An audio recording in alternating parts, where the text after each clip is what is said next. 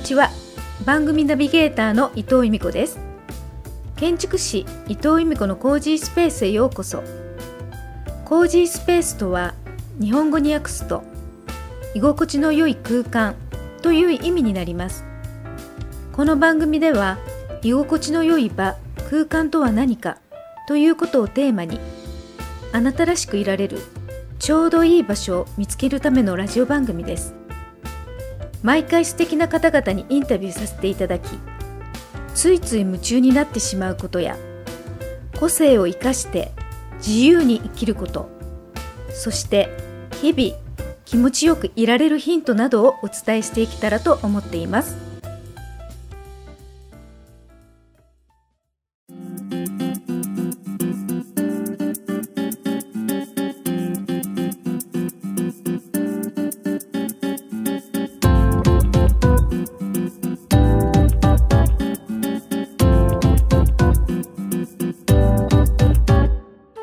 建築士伊藤由美子のコージースペース第97回。2022年8月のゲストはホリデーホーム会社経営の伊藤あゆみさんです。あゆみさんは2017年4月に日本からドバイへ移住し仕事をしていらっしゃいます。今回はドバイでの生活についてお聞きしています。そして番組初めての Zoom でのインタビューとなり少し音声が聞きづらいところもありますがドバイと日本との距離を感じていただければと思いますでは早速伊藤あゆみさんのお話をお聞きください今日はホリデーホーム会社経営の伊藤あゆみさんをお招きしていますよろしくお願いします。よろしくお願いします。今日は本当に初の Zoom のインタビューということで。でね、はい、はい、はい、あのやっぱりね日本日本ならなかなか行けるあ日本だと行けるんですけどなかなか急にドバイにっていうのはね ちょっとね行けないので今日は Zoom でインタビューさせていただきます、はい、よろしくお願いします。はいよろしくお願いします、あゆみさんとの出会いって何年前でしたっけ？えもう7年 ?8 年？そんなに経つ？うんだってドバイに来てもう6年だもん。えそんなに経つ？ドバイに行って？うん。そうもう今6年目本当に？もうそんなに経っちゃうの、うん、2017年の4月に初めて来てるから、はい、ドバイに。そうだよね、そのぐらい、そのぐらい。うん。うん、だからその2年ぐらい前だよね、その1年か2年ぐらい前だよね。初めて会ったのがね。初めて会ったのね。うん。ええー、そっか、もう6年目なの？そうそうそう。そのだから2年ぐらいはたまにまあお会いする機会があり、でその後ドバイに行ってしまったんですけど、フェイスブックとかつながってるので、うんうん、まあ、様子はお互いなんとなくは分かるそうですね。はいはい。わかりました。じゃ今日ね、あの、ドバイ私ね、行きたいと思いつつまだ行けてないので、うん、あの、けよ。事前調査とし、調査として、あゆみさんのことをお聞きしようかなと思って。先ほど私、あの、あみさんのことをホリデーホーム会社経営というふうにご紹介させていただいたんですけど、うん、ちなみに ホリデーホームって何？平たく言うと、はい、民泊？民泊？民泊ってあるじゃない。その、はい、えっと、アパートメント、その旅行する人とかに貸すっていう。民泊とか、あと、はい、ハワイとかだとコンドミニアムっていう言い方しますけど、はい、それの運営をしている会社。そうなのね。そうそうそうそう。ドバイで物件を持ってるオーナーさんから、はい、物件を持ってる、要は、えっ、と、日本で言うとなんだ、家主さんか。はい。家主さんから委託を受けて、はい。えっ、と、うち、うちがホリデーホームとして、普通に旅行者とかね、はい。に売り出すんですよ。一泊いくらで。はいはい、うん。うんうん、で、そこに泊まった、その泊まった収益を、そのオーナーさんに、えっと、まあ、会社、もちろん会社も利益としてもらえますけど、はい、何パーセント、何パーセントっていうふうに、こう、うん、オーナーさんに、あの、収益をお渡しするっていうのが、業務内容ですね。で、あとその民泊を、うん、そのお部屋を実際に予約を受ける、チェックイン、チェックアウト、お掃除、はい。そういったこともすべてうちの会社でやるっていう。そうなのね。それってな、いつからやり出したの？もともとドバイに行ったのが、うん、その会社のマネジメントをやってほしいって言われて行ってるのね、もともと6年前そ、ね。そこは知ってた。うんうん。で、その後、ほら、まあちょっとこの間会った時に、い。ろいろ話したし、ちょっとまあいろいろありまして、去年の夏にね、お会いした時ね、うんうん、そうそうそう、はい、聞きましたね。うん、その、その会社はもう辞めて、はい。でし、しばらくは、あの、こっちの友達と一緒に不動産会社をやってたんだけれども、うん、うん、その前の会社でつながりがあった、仲良くしてた人たちから、はい、自分たちで、その、ホリデーホームの会社をやりたいから手伝ってほしいっていうふうに言われたのが去年の7月。そうなんだ。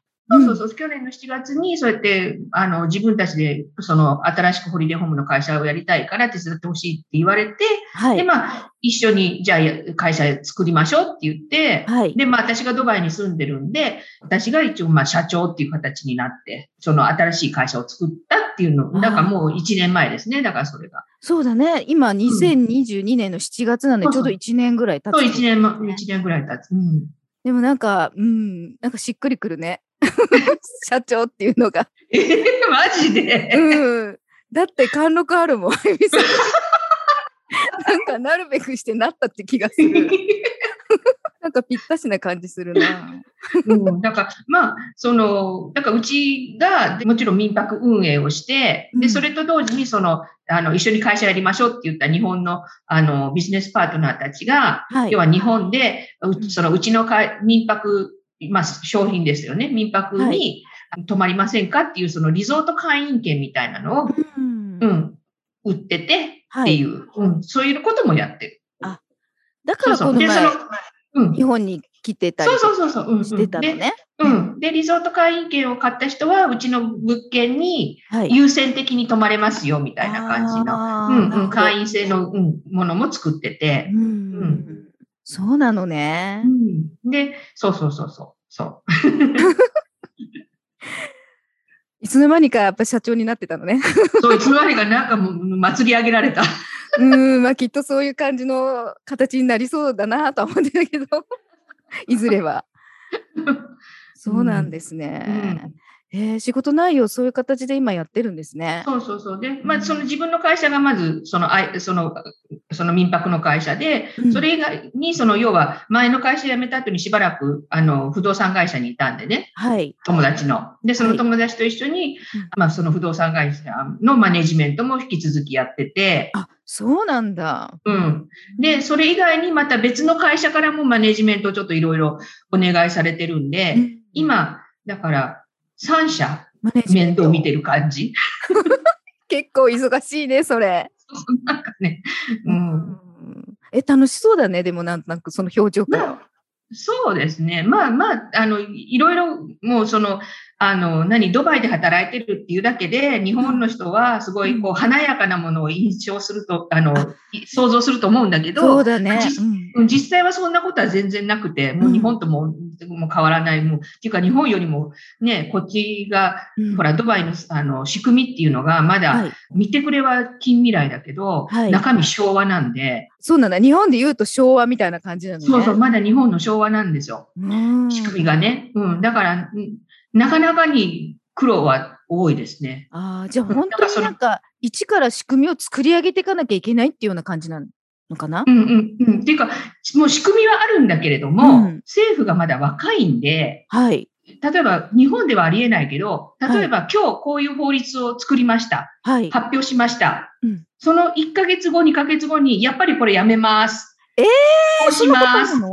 しょっちゅう変わるの。そうなのそれすごい大変だね。めちゃめちゃ大変だよ、これ。え、だって法律が変わるってことは、そのためになんかこっちの動きも変えていかなきゃいけないってことそうなんですよ。そう。うわその中で今まで6年間ずっとドバイでもう、うん、本当に翻弄されながらそういうのに、うん、うん、やってきてるんで、なんか見てくれはすごいドバイってすごい華やかだけど、うん、実際はすごい大変。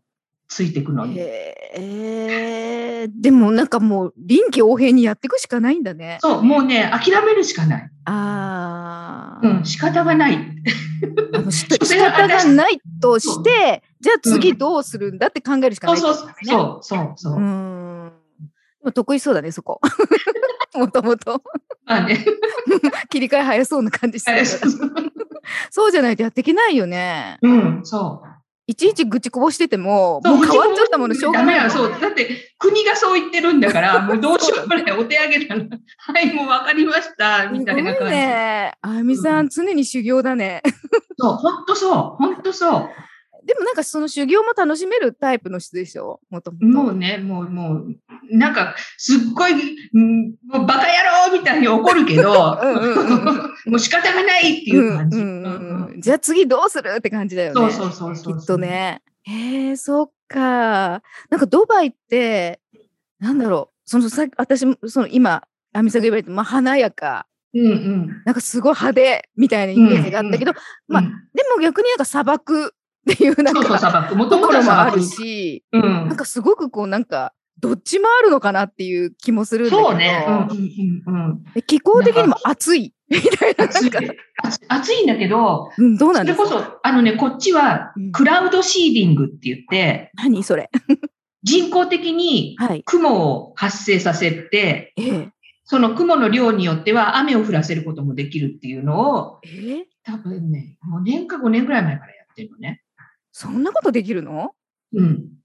まあ、まあ、できるんだろうけど、え、実際やってるっていうのがちょっとイメージができないけど。うん、先週ものすごく暑かったのね、うん、こっち。うん、そしたら、今週もうこれで3日目、4日目ぐらいなんだけど、ずっと今曇りの天気で、で、曇り、曇りだな、あれ、なんか雨降りそうな曇りの天気だなと思ったら、昨日、やっぱりクラウドシーディングしましたって発表があったから。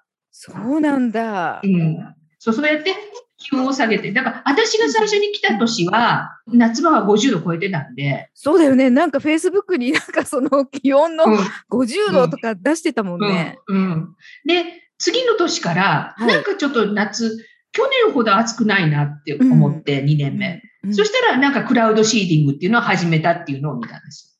あ、それでかと思って、それからずっとだから今、気温としては最高でも47度ぐらいまでなのね。47度もまあまあすごい、ね。今、ふわーって聞いたけど、なんかまあまあすごいなと思って。うんうん。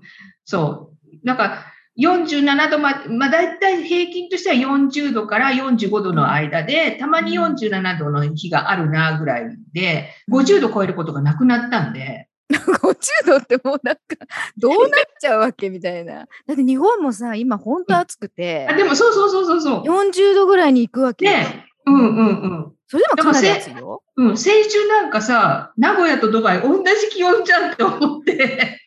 そうなんだ。でもこっちはないからね、そのクラウド、なんだっけ？うん、シーリングはね。シーリング、うん、だけど、その、気温が一緒でも、うん、あのさ、iPhone とかって下の方見るとさ、体感温度って出るじゃないですか。うん、体感温度はやっぱり名古屋とドバイと全然違うんですよ。同じ気温でも。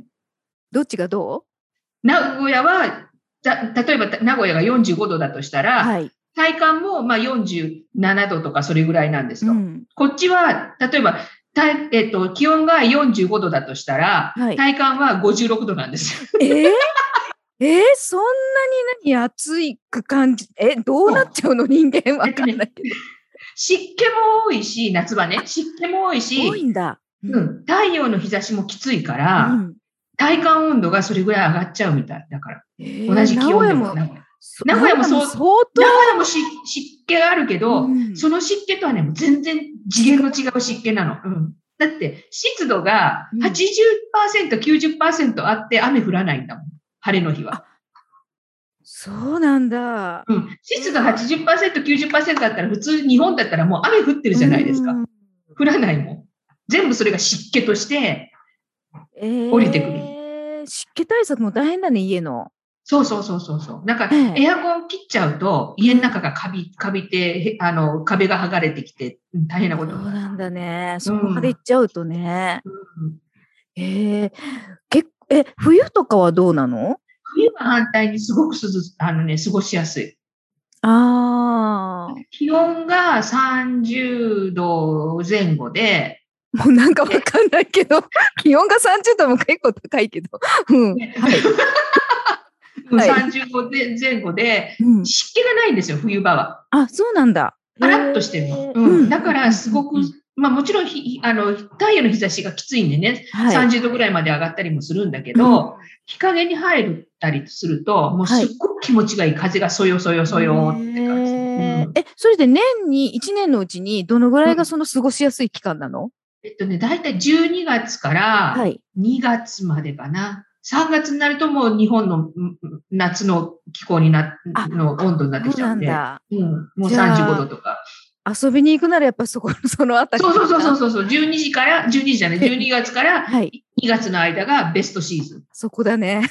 もう ちょっと、行くならそこだね。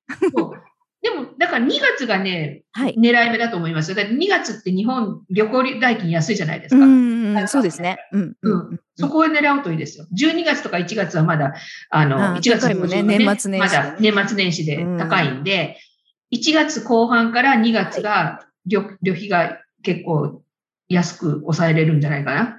狙い目2月ということで、今お聞きの皆さんも2月にドバイへ ことで、そしてあゆみさんの民泊に泊まると。そうそうそうそうそう。いましたね、絵面が。そうなんですね。あれなんか、うん、あのドバイってなんだっけ、あの、ちょっとこう変わった、もう日本にはないこう生活様式なかったですけど、うん、なんていうんだか、ダダマ。ラマダン、うん、ごめんなさい、ダマラって言ってた。ラマダン？うん、ラマダン。要はイスラム教の国だから、はい。うん、あの、ラマダンっていう、ラマダンって断食の月のことなのね。あ、断食の月ってことなんだ。うん。